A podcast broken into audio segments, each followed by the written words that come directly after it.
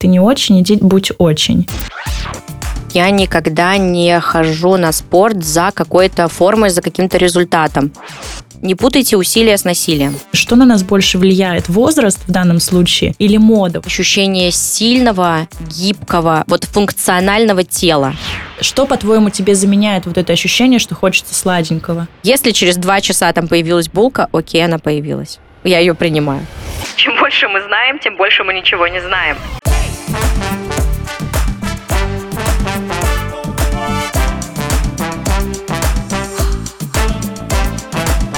Привет, на связи Настя Кириченко, и это второй сезон подкаста «Коротко и по телу».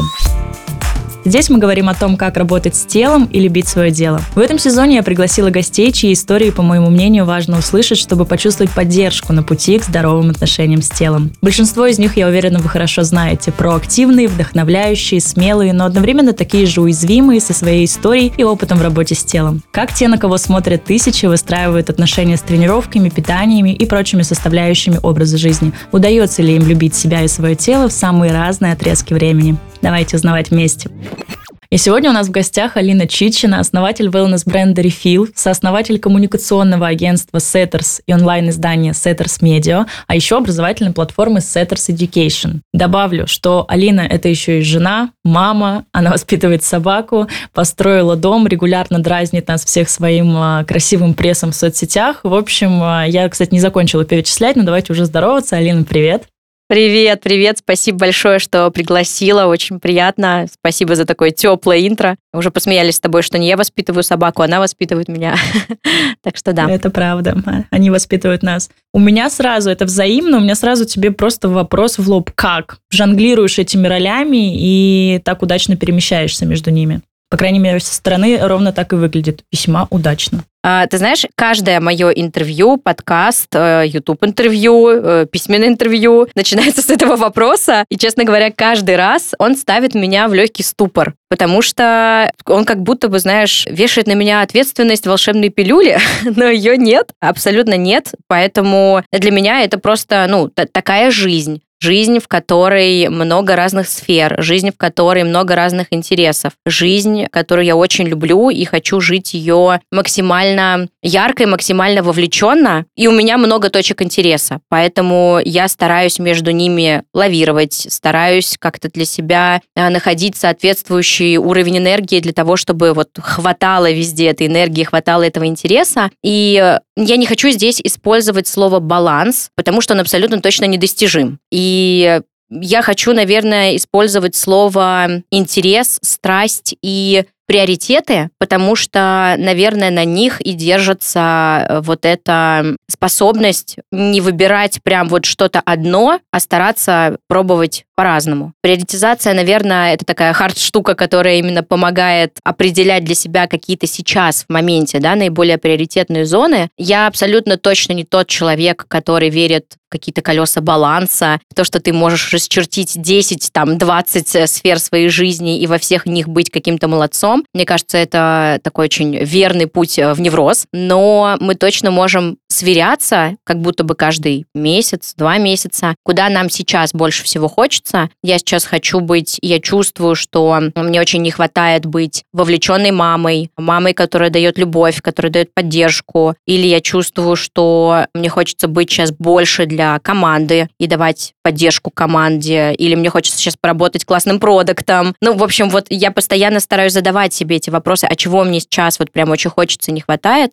Например, в ноябре я поняла, что я как-то очень сильно увлеклась и своими вот разработками продуктов, работой с командой, какими-то внутренними процессами, а, семьей, и поняла, что мне очень не хватает общения, да, то есть такого, ну, нетворка, комьюнити, вот какого-то кросс-опыления с другими предпринимателями. И в целом этот приоритет, который я люблю, и эта зона, которую я люблю, была достаточно надолго для меня задвинута, задвинута в тень. Вот я это поняла, вытащила, и, получается, половинка декабря и половинка ноября были про это в том числе. Поэтому, наверное, как-то так я бы ответила на твой вопрос, что это приоритеты, какие-то вопросы к себе, и вот, вот эта попытка устоять на балансборде, с которого ты, на самом деле, постоянно сваливаешься, но это окей, ты просто понимаешь, где болит, встаешь и продолжаешь.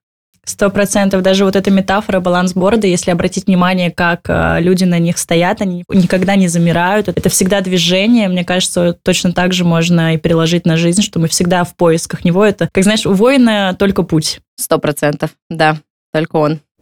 Ты сказала про приоритеты. Могла бы ты согласиться с тем, что порой приоритизация выстраивается не из собственных желаний, а из потребностей. Например, потребность быть хорошей мамой, она порой не может быть удовлетворена, потому что, например, ты не самореализована, или у тебя не закрыта пирамида Маслоу, тебе нужно кормить семью. И в этом случае ты задвигаешь вот эту роль, и там еле как справляешься, но вот ключевое все равно закрыть вот этот вопрос понимаю, о чем ты говоришь. Э, есть, конечно, базовые потребности, там, связанные с выживанием и вообще созданием какого-то да, минимального там, уровня комфорта. Тут тяжело не согласиться, потому что это, безусловно, так и есть. Но дальше, вот знаешь, я просто будучи мамой, всегда думаю, что ну есть же вот эта вот достаточно хорошая мать и ощущение того, что ты всегда хочешь быть какой-то идеальной мамой и вот вот это вот э, передвижение по этой уже шкале, по этой какой-то пирамиде. И как будто бы здесь очень помогают ценности. Например, э, я понимаю, что для меня семья и мой ребенок – это моя самая большая ценность. То есть что это значит? Это значит, что в случае какого-то форс-мажора или чего-то еще я всегда выберу семью, я всегда выберу ребенка. Но в моменте, если я понимаю, да, что у меня, например, сейчас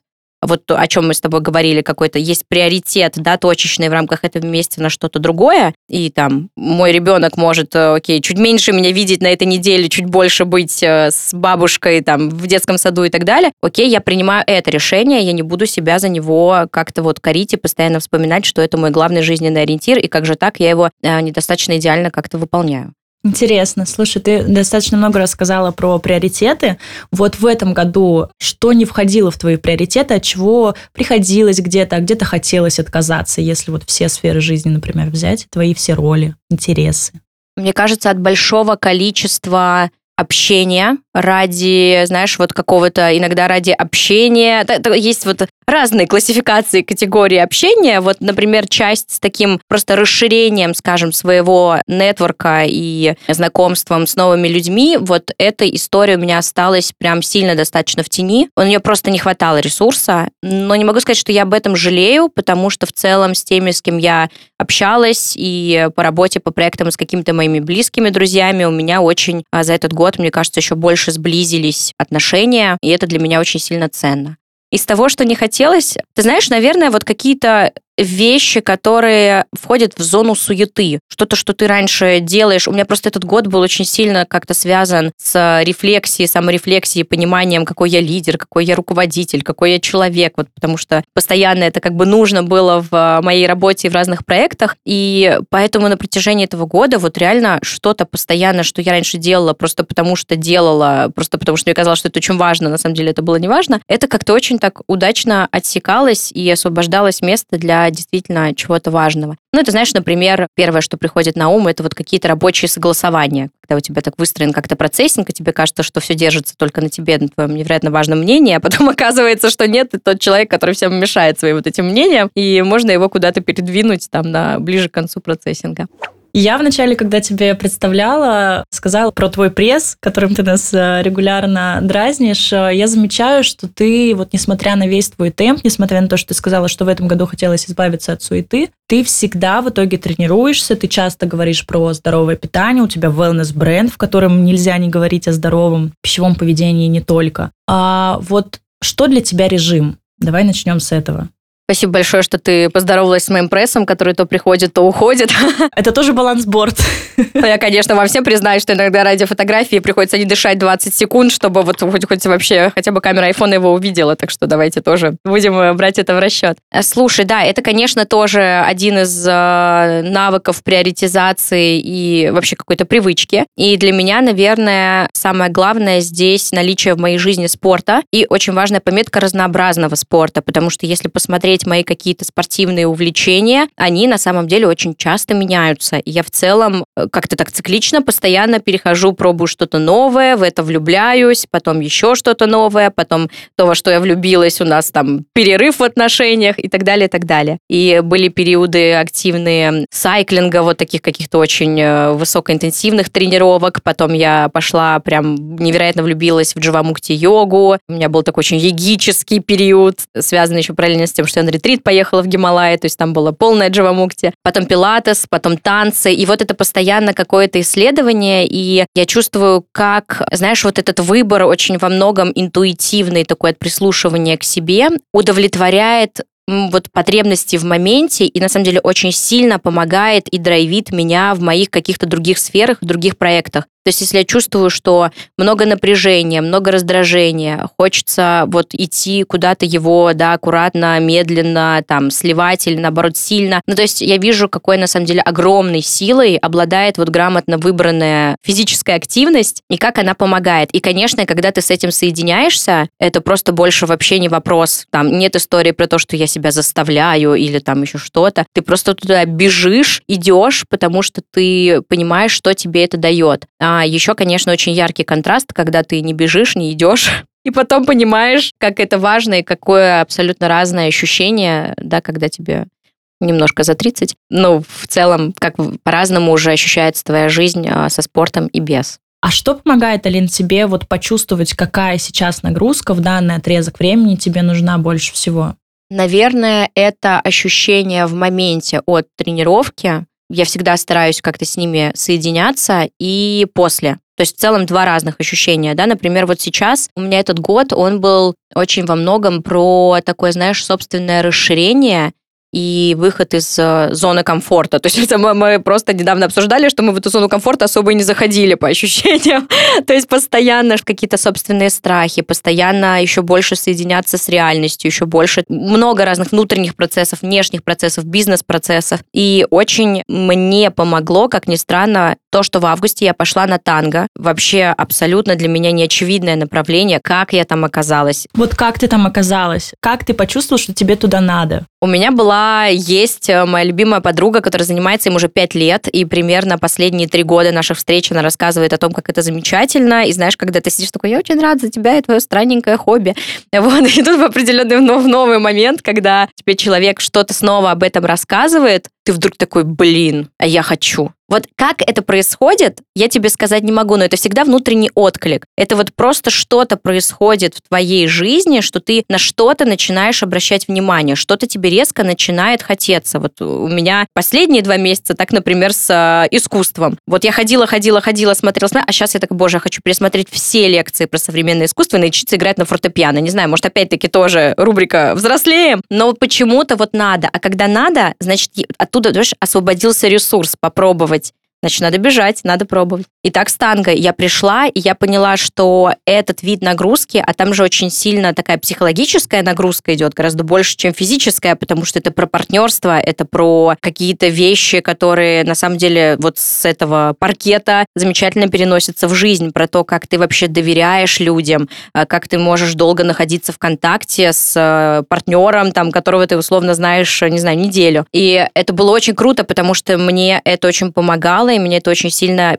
переносилось в жизнь. И мне кажется, у меня вырабатывалось какое-то дикое количество дофамина, и это просто как наркотик, ты это подсаживаешься, и потом такой, так, все, три, два, занятия в неделю, поехали. Я просто очень люблю, когда я чувствую, знаешь, вот этот вот момент и какую-то очень сильную эмоцию, очень сильную яркость. Вот если ты чувствуешь на любом занятии эту сильную яркость, значит, что надо идти. Еще, еще, еще. Вот, наверное, так. То есть, грубо говоря, это телесный отклик, наверное, он не эмоциональный. Ты к нему давно пришла, к телесному отклику? Ну, мне кажется, да, я в целом, наверное, лет пять назад начала это как-то активно изучать в себе и больше-больше с собой соединяться, в том числе и за счет самых разных практик и нагрузок. Поэтому это, конечно, точно история, которая может и как будто бы происходит с нами всю жизнь, потому что мы, правда, очень, мне кажется, глубокие, мы меняющиеся, и нельзя так... Э, ну, год себя поизучала, знаю про себя все. Это точно очень длинный процесс, но когда ты начинаешь вот к себе прислушиваться, понимаешь, что он, правда, очень э,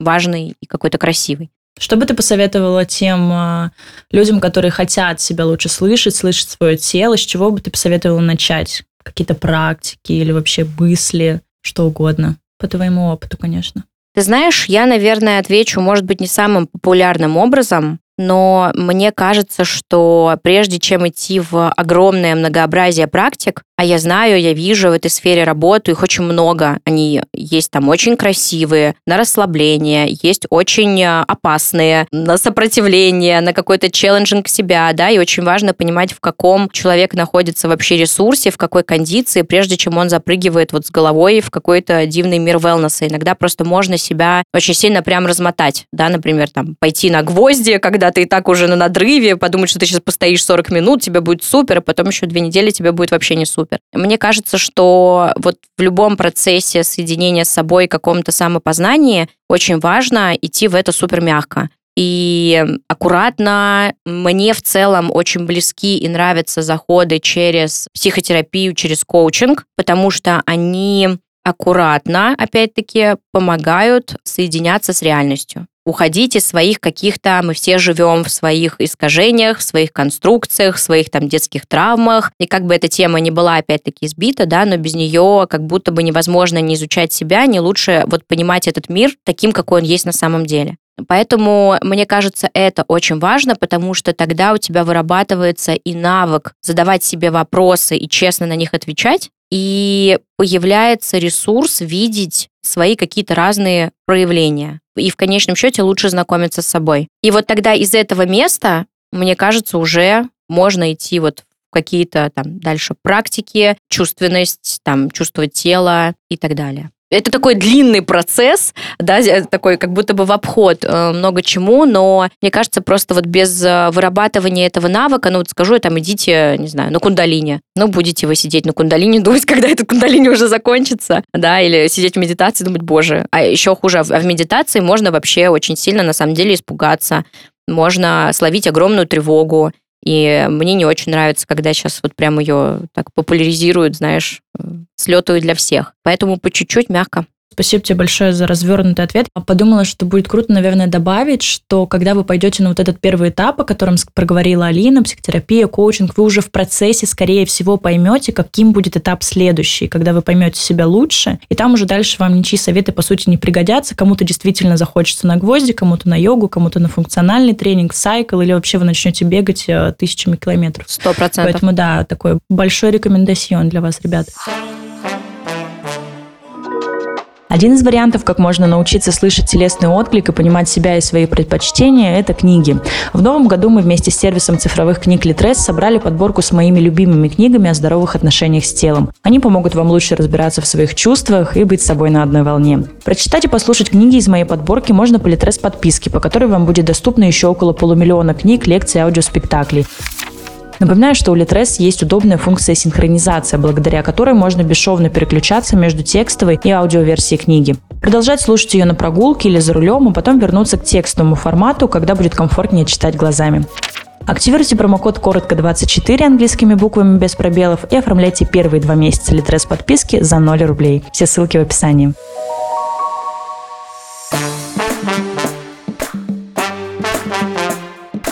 Ты говорила про зону комфорта, мне кажется, это уже вообще сплошной мем. Где, на твой взгляд, вот эта вот грань, когда я себя слышу и чувствую, что мне вот сегодня нужно полежать, или на самом деле я просто ленюсь, и мне не хватает дисциплины? Да, это классный извечный вопрос. Давай я тебе на него отвечу так, как я его понимаю, а ты мне скажешь, попала я в него или нет. Потому что тут можно его по-разному разворачивать, да, про вот внутреннюю мотивацию в целом. Это как будто бы вот все сюда, в эту тему. Но я очень люблю фразу и часто ее говорю себе, часто говорю на своих каких-то лекциях. Не путайте усилия с насилием и усилие не равно насилие. И в наш э, век, на самом деле, продолжающийся очень большого челленджинга самих себя, бесконечного расширения, иногда стоит очень большой блок на лень. Просто какой-то, я бы сказала, колоссальный. Это тоже определенный невроз, да, то есть мы вообще забыли, что иногда полениться тоже нормально, и в этом можно удивительно словить огромный-огромный ресурс. Поэтому мне кажется, что когда мы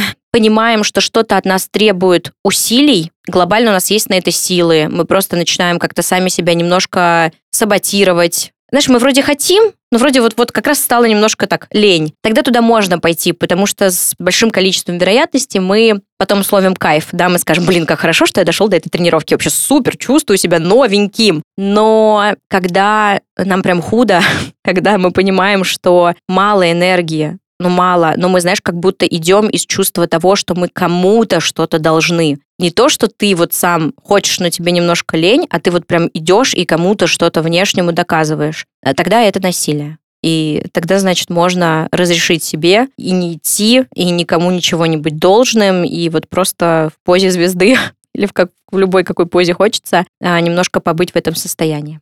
Полностью согласна. Ну и, наверное, если вы чувствуете, что вы кому-то доказываете, это еще один звоночек о том, что нужно вернуться на шаг назад и понять, что вам нужно, а не кому-то другому, да? Конечно. Но я здесь хочу э, сказать, что это при всей такой внешней, да, вроде очевидности этого паттерна, на самом деле очень часто у нас происходит внутри колоссальное слепание, да, и вот это вот «я должен кому-то» очень тяжело в себе отследить. Вот только опять-таки навыком какой-то саморефлексии, когда мы ловим себя вот в таком очень каком-то диссонансном состоянии, вот задать себе, да, внутрь этот вопрос. Это сейчас я для себя или это я сейчас вообще для кого-то и кому-то что-то доказываю? Ты еще в процессе ответа сказала такую фразу, как круто, что я дошел до этой тренировки, я как новенький. Это вообще такой совет на века, когда вам лениво, вы чувствуете, что все-таки лениво сегодня идти на тренировку, откинуться в тот момент, как будто бы вы уже ее закончили, вспомнить свои ощущения после, и вот просто на этих ощущениях быстрее идти, не задумываясь, собирать сумку. И вот мне очень часто помогает, когда я чувствую, что мне просто лень а просто надо в какой-то момент, ты понимаешь.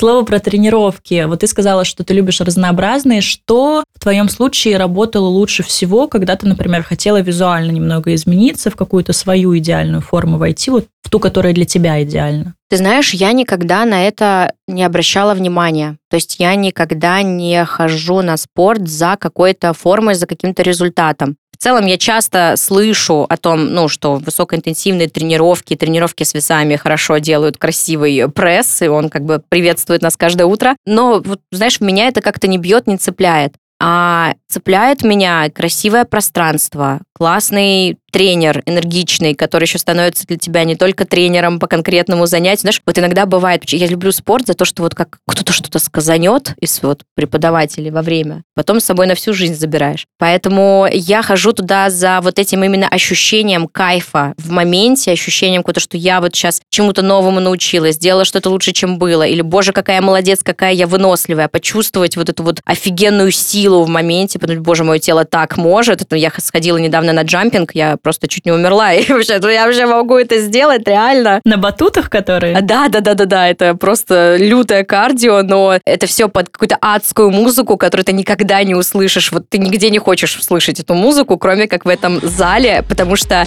ну, ты там ловишь вот такой вайб и реально начинаешь в эти биты просто как сумасшедший прыгать. Вот для меня это кайф. Я не могу, вот это для меня единственное, зачем я хожу, за вот этим ощущением. И э, здорово, если что-то там где-то, в общем-то, подтягивается и прорисовывается. Но для меня, знаешь, вот, наверное, самое важное ощущение – это ощущение сильного, гибкого, вот функционального тела. Вот я иду за этим как бы подпитываться. Понимаешь, что если я упаду, подскользнусь на льду, я там ничего себе не сломаю, я там как-то стабилизируюсь, да, или понимаю, что я посижу немножко там в позе крючка, там напрягусь как-то психосоматически, потом я расправлюсь, у меня ничего нигде не зажмется. Что я, в общем, в целом как бы какая-то гибкая, грациозная, и, ну, тело ведь, по сути, правда, как такой, мы размещаем наш ресурс в теле. Если мы хотим больше ресурса, если мы хотим больше э, какой-то ответственности, то нам нужно, в общем-то, чтобы и тело тоже наше как-то было вот именно ощущенчески больше, больше в пространстве. Поэтому я вот прям к этому подсоединяюсь. То есть ты хочешь сказать, что ты та самая девушка, которая не зависит от отражения в зеркале. Когда ты подходишь и пресс не здоровается, ты не расстраиваешься. Ну-ка, скажи нам как бы я не то чтобы считаю, высматриваю, что там с ним происходит, но, конечно, я знаю, что вся вот эта нагрузка, она дает, вот видишь, это, наверное, для меня вот это ощущение функционального тела, то есть такого сильного и подтянутого. То есть если я вижу, что все орех, красиво, мне супер, я рада. Но так, чтобы прорабатывать отдельные зоны, делать какой-то фокус, вот зачем-то следить и следить за прогрессом там, левой ляжки, а, нет, такого нет. Так всегда было или раньше все равно был больше фокус на визуале, чем на самочувствии? Сто процентов был, и был период э, залов, вот именно там весов, замера, сколько вешу, разглядывания там каждого сантиметра, это было. Но мне кажется, оно, знаешь, такое в целом время, когда мы все только въезжали вообще в какую-то сферу ЗОЖ, wellness, mindfulness, и больше как-то было вот это ПП, зарождающийся спорт, да, когда все ели тунец консервированный с огурцами, и творог. Было дело, было время. Это, мне кажется, в итоге-то, в конечном счете, не э, про любовь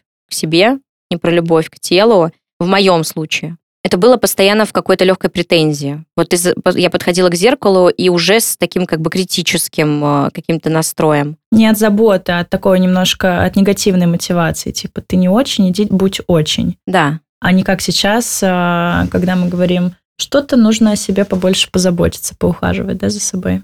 А мы в первом сезоне говорили с психологом, и она сказала такую фразу, что выбор здоровья – это приоритет и прерогатива психологически взрослых людей. А ты сейчас сказала такую фразу про то, что тогда это было модно. Вот как ты думаешь, что на нас больше влияет? Возраст в данном случае или мода? Вот сейчас просто мода на слышание себя, на инклюзивность, на доброе отношение к себе и к окружающим. Вот если бы сейчас было модно все-таки ПП, а нам вот уже вдруг чуть выше 30, вот что бы победило, как ты думаешь? Я согласна с тем, что вне зависимости от того, модно, не модно, это какой-то осознанный внутренний выбор, потому что мода, она всегда как бы, ну, если это не твое внутреннее, не твой внутренний фокус, то ты просто как бы следуешь да, поменялся тренд, ты там тоже за этим поменялся. А еще на самом деле часто же мы что-то делаем на показ, мы не делаем это на самом деле. Понимаешь, куда я в целом веду, поэтому мне кажется, что тут каждый вот прям сам выбирает э, для себя какую-то степень фанатичности того, как он э, что-то, опять-таки, для себя выбирает, степень этой искренности, это для кого, опять-таки, это для Инстаграма, чтобы все посмотрели, похвалили, это для себя, чтобы я себя лучше чувствовал. И тогда как будто бы это действительно про вот какое-то умение слушать, про взрослость, не совсем про моду. Ты когда сказала про тунец с огурцом, я вспомнила еще про куру с гречкой. Как вообще с питанием у тебя? Естественно, это база. База, реально база. И творожок обезжиренный. До того, как мы все узнали, что его нельзя есть. Да, да, да. Ну вот к слову про то, что ты уже знаешь, что обезжиренный творожок нельзя есть. Как сейчас удается тебе балансировать с питанием? Я помню, что ты часто в соцсетях говоришь про то, что ты за здоровое, там не за какое-то правильное, ты больше про здоровье. Вот как у тебя сейчас, как удается сохранять это? Удивительная тема, удивительная сфера сфера, а, в которую я так занырнула активно после, во-первых, своих экспериментов с веганством, потом с тем, что я отучилась на нутрициолога, потом я пошла учиться на health-коуча, потом мы параллельно запустили рефил, я очень активно столкнулась с разработкой продукта. Мы поставили очень высокую планку разработки этого продукта. Это вот общение бесконечное с производствами, с нутрициологами, диетологами. В общем, исследованиями. Что я хочу сказать по этому поводу? Чем больше мы знаем, тем больше мы ничего не знаем. И на самом деле сейчас любой информации можно найти как подтверждение, так и опровержение. Что для одного там лекарство, для другого реально яд. Когда ты в этом, когда ты с этим работаешь, ты видишь, как это все, вот любые вещи могут быть controversial. Так оно very, очень-очень affordable, да. Поэтому э, мое какое-то лучшее, вот знаешь, моя сейчас установка, вот что хочу, то съела и успокоилась. Ну, есть, конечно, база. Также в целом, как и спортивная, это просто база э, понимания того, что я вот что-то съела, как я себя после этого чувствую. В общем, мне не важно сейчас, это хорошее, нехорошее. Это то, что советует топ-10 лучших нутрициологов есть или еще что-то. Ну, как бы я в целом не очень хорошо усваиваю белок. То есть, если я начну там налегать, так как советуют, да, на, или сяду на высокобелковую диету и буду есть там а, мясо в больших количествах, мне будет просто в целом не очень классно. То есть, у меня есть определенная пропорция, подходящая мне, норматив, подходящий мне, и вот эти вот э, общепринятые граммовки мне просто, ну, не подходят, да, мне нужно там специфическим образом с энзимчиками его, в общем, есть, чтобы это все дело расщеплялось. И поэтому здесь я тоже максимально стараюсь ориентироваться на себя и на свои какие-то ощущения. Есть какие-то сочетания, после которых в целом тоже не здорово. И вот, наверное, я сейчас так интуитивно, и назову это интуитивным питанием, понимаю, что вот это мне подходит. Ну, тут, конечно, можно вспомнить все э, холиварные беседы на тему того, что есть интуитивное питание, и что, может быть, я интуитивно хочу тарелку пельменей, но мне кажется, здесь просто стоит остановиться на том, что интуитивное питание – это не первый шаг к тому, чтобы сделать свое питание каким-то сбалансированным. Ну, и ты сама проговорила, что у тебя достаточно долгий путь, ты обучалась. Я помню какую-то у тебя историю про то, что вы пошли командой, по-моему, в Питере. Есть булки офигенные сладкие, и, по-моему, ты тогда от них отказалась. Вот отказываешься ли ты вообще от сахара с сахаром в моменте, когда, например, все их предпочитают, ну вот там, или когда, знаешь, все выпивают вино, отказываешься ли ты в этот момент? Как у тебя с этим? У меня были разные периоды, в том числе периоды каких-то аскез, ограничений, да, какого-то такого определенного ритма питания. Сейчас такого нет, наверное, ну уже больше года, мне в целом кажется. И э, я просто в целом не ем сахар. Наверное, это да. Но нет такого, что я изучаю состав каждого продукта высчитываю, чтобы там обязательно было 0 грамм или все, я как-то стала проще к этому относиться. То есть в моем рационе базовом завтрак, обед, ужин никогда нет ничего с сахаром. Но если вдруг все едят булку, я могу себе отрезать половину, съесть эту булку и как бы успокоиться на этом, если есть такая потребность. Кстати, и защитить пельмени тоже хочу. Если я их приготовила дочери и чувствую, что парочку я бы тоже съела, я тоже их съем. А, но... спасибо за защиту этого великолепного блюда.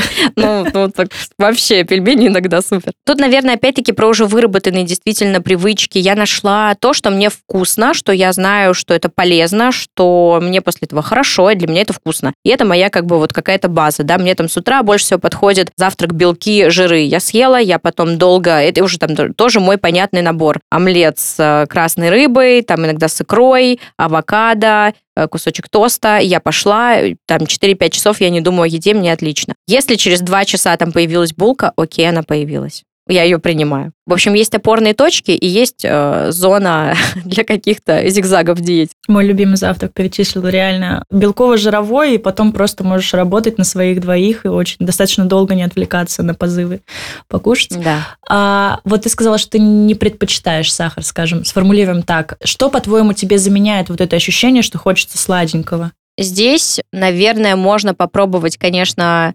порассуждать о том, что мы всегда сладкое хотим заменить чем-то. И, честно говоря, когда я задумываюсь о себе, о своих каких-то отношениях с булками теми же самыми, я понимаю, что в целом, на самом деле, это чаще всего происходит в моменте, когда я устала. Ты берешь булку, а на самом деле это подушка с одеялом, ты ее так чик, то есть, ну, это, это всегда про то, что мы что-то себе где-то немножко не додали в психологическом плане. Ну, плюс, конечно, есть физиология, есть там определенная уже зависимость, да, от сахара, в зависимости от того, в каком количестве мы его едим. И чем больше, тем нам тяжелее уже как-то от него отказаться. И все, я думаю, смотрели фильм «Сахар», все в целом понимают, как этот процесс происходит. Поэтому я бы сказала, что здесь вот такая вот двоякая история, двоякая дорожка. И поскольку в моем рационе мало реально присутствует сахар, я могу без него очень легко и замечательно, то те случаи, когда я встречаюсь с булками, я всегда понимаю, что это значит, что где-то я немножечко на low energy. На твой взгляд, если человек находится, простите, пожалуйста, все, кто сейчас это услышит, в ресурсе, в балансе, у него все окей, ему не хочется заедать усталость и так далее, то есть ты считаешь, что нам, по сути, не нужно ничего сладкого? Такие люди бывают, да, в ресурсе, балансе? Давай фантазировать. Это знаешь, как сейчас я увидела мем, Дед Мороз, подари мне единорога, он говорит, давай что-нибудь пореальнее, есть и не толстеть, какого цвета единорога. Вот, в таком духе. Да. Давай представим, да, что смешно, все-таки смешно. такие люди есть. Да. Как думаешь, можем ли мы вообще обойтись без всего? Или, например, кокосовый сахар добавить? Вот я люблю вашу матчу, там кокосовый сахар в каком-то. Не-не-не, у нас В каком-то из порошочков ваших, которые я потребляю, там есть, например, вместо обычного сахара кокосовый, и очень даже хорошо. Вот ты как? У нас нет, нет нигде кокосового сахара. Вообще нет сахара. Пошла смотреть. А было? Может быть такое, что было, Лен? Когда мы только запускались три года назад, да, был период полгода, потом мы полностью заменили и убрали сахар, и в целом у нас сейчас ни один продукт не поднимает гликемический индекс. Это такое тоже важная наша история. Возможно, я попала, потому что я последние полтора года живу в Израиле, вот когда только открылись, я, видимо, тот период была вашим клиентом. То есть чуть-чуть было. А почему убрали? Можешь поделиться? Да, мы разрабатывали с нутрициологом и делали такое количество сахара 0, по-моему, 0,6 грамм, которое как бы позволяло сохранить вот эту зону до скачка, Но потом мы просто поняли, что мы можем найти другое вкусовое сочетание, добавить инулин и не сильно, так сказать, просесть во вкусе, то есть все равно оставить это таким коммерчески приятным вкусом, и тогда мы просто полностью отказались и убрали. В целом мы первоначально хотели сводить к минимуму, но на старте, когда запускались, не знали, как сделать так, потому что сахар, он э, во многом еще связывает вкусы, активирует вкусы, тем более натуральные, кокосовые, то есть он прям вносил такую большую долю момента. То есть кокосовый сахар ты тоже не употребляешь, не предпочитаешь, не советуешь? Я не хочу вообще никому ничего советовать. Вот самое последнее, что я люблю делать, это кому-то что-то советовать. Хотя, конечно, нет, очень люблю, но себя сдерживаю. Есть очень большое количество очень разных исследований на эту тему. Очень много адептов э, того, что сахар нам не нужен вообще. Еще больше адептов того, что сахар нам нужен. Вопрос в том, какого происхождения этот сахар. И на самом деле, мне кажется, если выбрать серединный какой-то путь, который мне сейчас, э, ну, кажется в целом для современного человека достаточно здравым, какая у нас сейчас основная проблема? У нас э, нарушился момент сезонности, да, потому что если к нашим предкам откатиться, то всегда был э, момент ограниченности, да, чего-то, ограниченности фруктов, ограниченности ягод, там, ограниченности белка, и это позволяло как-то сохранять как будто бы такой природный, естественный баланс. Сейчас этого нет. Ты находишь манго, кокосы, апельсины, бананы, вообще, когда тебе нужно, 24 на 7, через 15 минут они у тебя. Единорога, все, что хочешь. Второй момент, что очень много highly processed food, да, то есть очень сильно переработанной еды, в которой уже ни клетчатки, ни каких-то полезных там просто один сахар. И вот это две самые важные проблемы, мне кажется. Поэтому, что я в том числе подразумеваю под своим интуитивным питанием, это стараться сделать для себя вот преобладающее количество еды, да, основные какие-то приемы пищи из вот максимально такой цельной, понятной, очень простой еды. И в целом рефил тоже старается наши какие-то продукты, снеки, напитки тоже делать по вот этой же идеологии. И поэтому, возвращаясь к сахару, белый переработанный сахар, ну, конечно, это полный отстой. Но, конечно, если ты съел его там в булке один раз в неделю, все окей, иди дальше, да, все нормально, ты будешь э, человеком. Выплесни эту энергию. Классный, э, хороший, натуральный кокосовый сахар, здорово, хорошо. Съешь его много, подкинется э, гликемический индекс, подкинется сахар, будет нехорошо, гормональный фон нарушится. Пресловутому, видишь, возвращаемся к балансу и каким-то вот истокам, какому-то базису. Мне кажется, что это вот какой-то самый здравый подход на сегодня. Опять-таки, можно, слишком увлекшись этой темой, словить невроз, потому что запретить можно можно все, что угодно. Любой информации можно найти подтверждение опровержение. Ну да, любая ограничительная история, она потом все равно за ней следуют какие-то срывы, дискомфорты, неврозы, как ты уже сказала. И про то, что даже кокосовый сахар э, съев в большом объеме, да хоть что мы съедим в большом объеме, даже там тот же авокадо, который ну, самый полезный в мире считается, хотя недавно опять же я читала, что и к авокадо есть претензии. Ну, не угодил. Да, не угодил тоже кому-то. В общем, что бы вы не съели в большом объеме, от всего может быть не очень хорошо.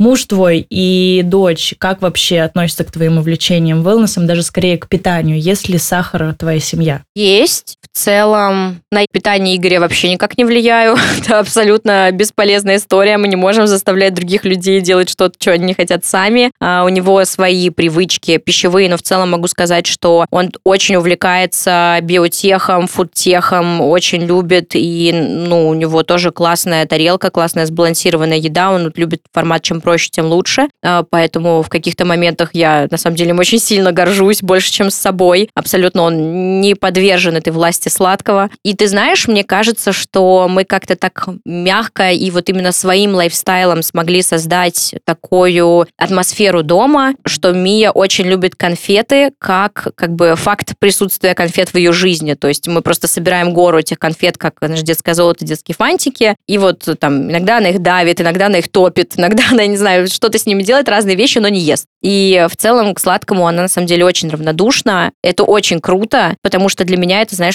очень яркая иллюстрация того, что к чему-то можно не приучать, не ограничивать, а просто показывать своим примером. И в целом я это в себе взяла как один из очень важных постулатов родительства, что можно с пены у рта все что угодно пытаться в ребенка посадить, но если ты ведешь себя по-другому, абсолютно бесполезная история. Круто. А как с бабушками быть? Она у меня, кстати, тот самый любитель авокадо. Да, это она? Это она. Ничего не говори про претензии к авокадо, умоляю. Пусть она никогда этого не знает. Как быть с бабушками, например, или, я не знаю, есть ли у вас э, такие родственники, которые, наоборот, хотят накормить сладком, такое вот проявление любви у людей? Да, в целом это относится к нашей э, бабушке, но поскольку это не под запретом, это не какая-то да, запретная история, то это просто все понадкусано, опять-таки раздавлено, как-то лежит, валяется на столе, и она больше играет э, с конфетами, чем реально как-то их ест. Ну, она как раз амбассадор пельмешек, авокадо, вот, да, у нее своя какая-то специфика. Она выгоря, да, в этом плане? То есть она не подвержена сладким зависимостям? Да, да, да, да, удивительным образом. Я Мгм. поздравляю вас, это круто. Это реально подарок. Спасибо.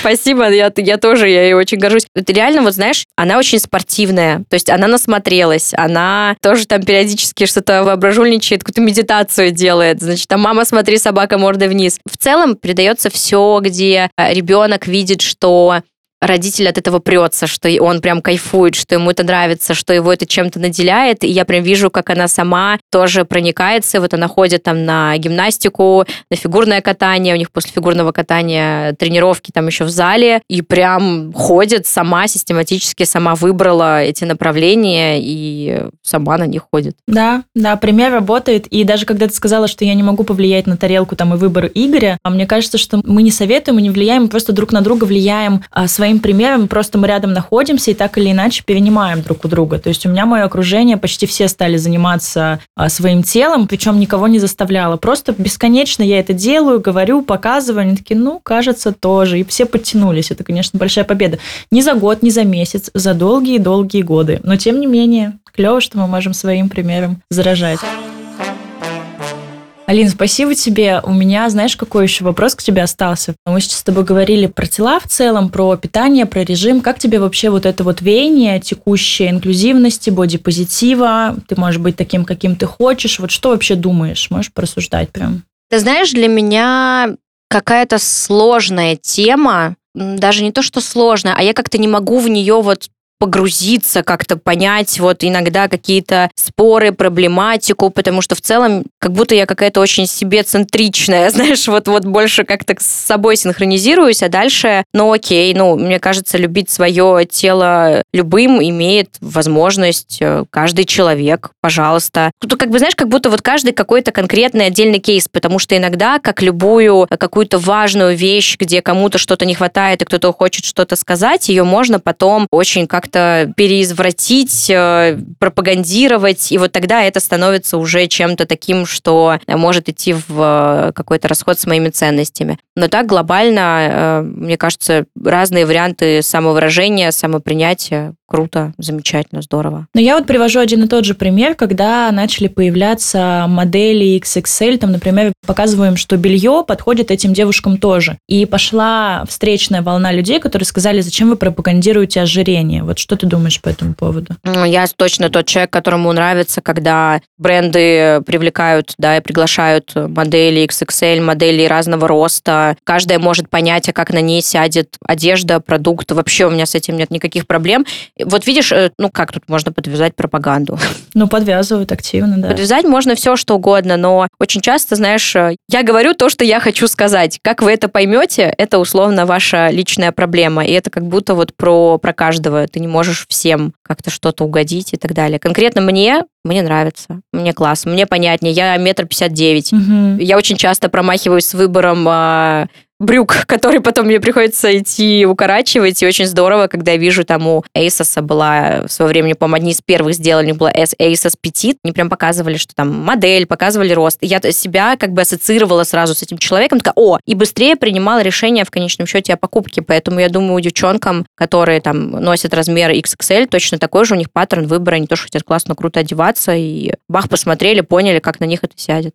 А ты вот сталкивалась с какими-то проблемами, кроме выбора одежды, в связи с тем, что у тебя рост там не классический в каком-то обычном понимании, вот метр пятьдесят девять, не самый распространенный? Ты знаешь, в целом, в плане как бы своего внешнего вида, я не могу сказать, что это очень сильно замороченное. То есть я вообще очень люблю онлайн-шопинг и э, люблю оверсайз, легкий оверсайз, тяжелый оверсайз, поэтому, ну, там где-то что-то мне больше мерят, супер, я с этим отлично. Но очень забавно, что когда я встречаюсь с большим количеством людей офлайн, а если они, например, на меня были подписаны, где-то там слышали со мной какой-то материал, следили за мной в соцсетях, они обязательно скажут фразу «Ой, я думала, ты, ты такая маленькая, я думала, ты сильно выше». И могу сказать, что сначала я, конечно, очень удивлялась. То есть я понимаю, что человек это говорит искренне, удивляясь, без зла. То есть, может, ну, тоже как-то простота такая, ой, о, а я-то думала. Но какая-то часть меня говорит, ну ты подумала, но не говори это мне.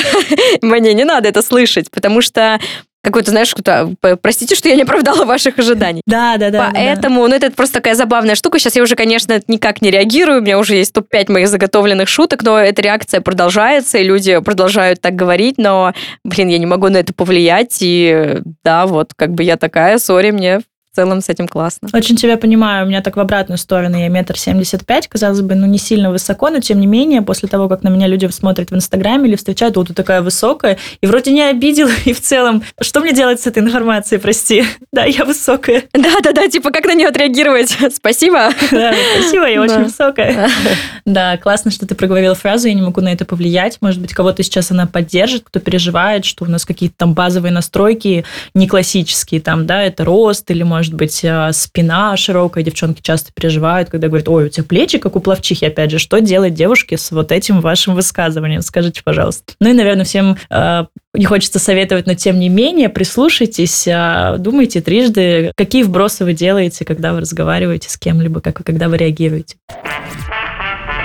Алина, у меня два вопроса последних. Как бы ты продолжила фразу «чтобы любить свое тело, нужно...» Чтобы любить свое тело, нужно понимать, что оно у нас одно, как много оно для нас делает, как много оно нам помогает, какую на самом деле тяжелую задачу оно выполняет. И я всегда отлетаю, когда, ну, сейчас у меня такой интересный период э, в развитии э, Мии, как раз когда можно уже всякие книжки покупать про анатомию, там, про устройство космоса человека и так далее. И, э, ты знаешь, я каждый раз я офигеваю от того, какой организм совершенный какой-то космический механизм, какой он заботливый, как он нам помогает, как он пытается сделать так, чтобы мы как можно дольше чувствовали себя хорошо и, в общем, и бодро. И вот, мне кажется, от этого осознания прям так хочется начать ему помогать, так хочется как-то начать о себе заботиться и понимать, что самое крутое, что мы можем себе дать, это реально вот это хорошее самочувствие и какое-то ощущение легкости ощущения вот этого функционального тела. Угу. Поэтому вот для меня где-то здесь, в этом осознании, кроется такая точка любви и заботы о себе. Спасибо, спасибо. Это то, что, кстати, невозможно делегировать. Ты сказала, что только мы можем дать себе хорошее самочувствие, и вот это мы точно никому не делегируем. Вообще нет. Только мы можем себя этим наградить и порадовать. А если отвечать на вопрос, чтобы любить свое дело, нужно? Чтобы любить свое дело, мне кажется, нужно ответить себе на очень сложный вопрос, какие твои ценности, и постараться сделать так, чтобы твое дело было синонимично твоим ценностям удовлетворяло их и помогало им как-то изливаться в мир. Для меня это, знаешь, такая формула предпринимательства и того, почему я в предпринимательстве, почему это такая очень-очень важная часть меня. Вот для меня это все в конечном счете про, про них.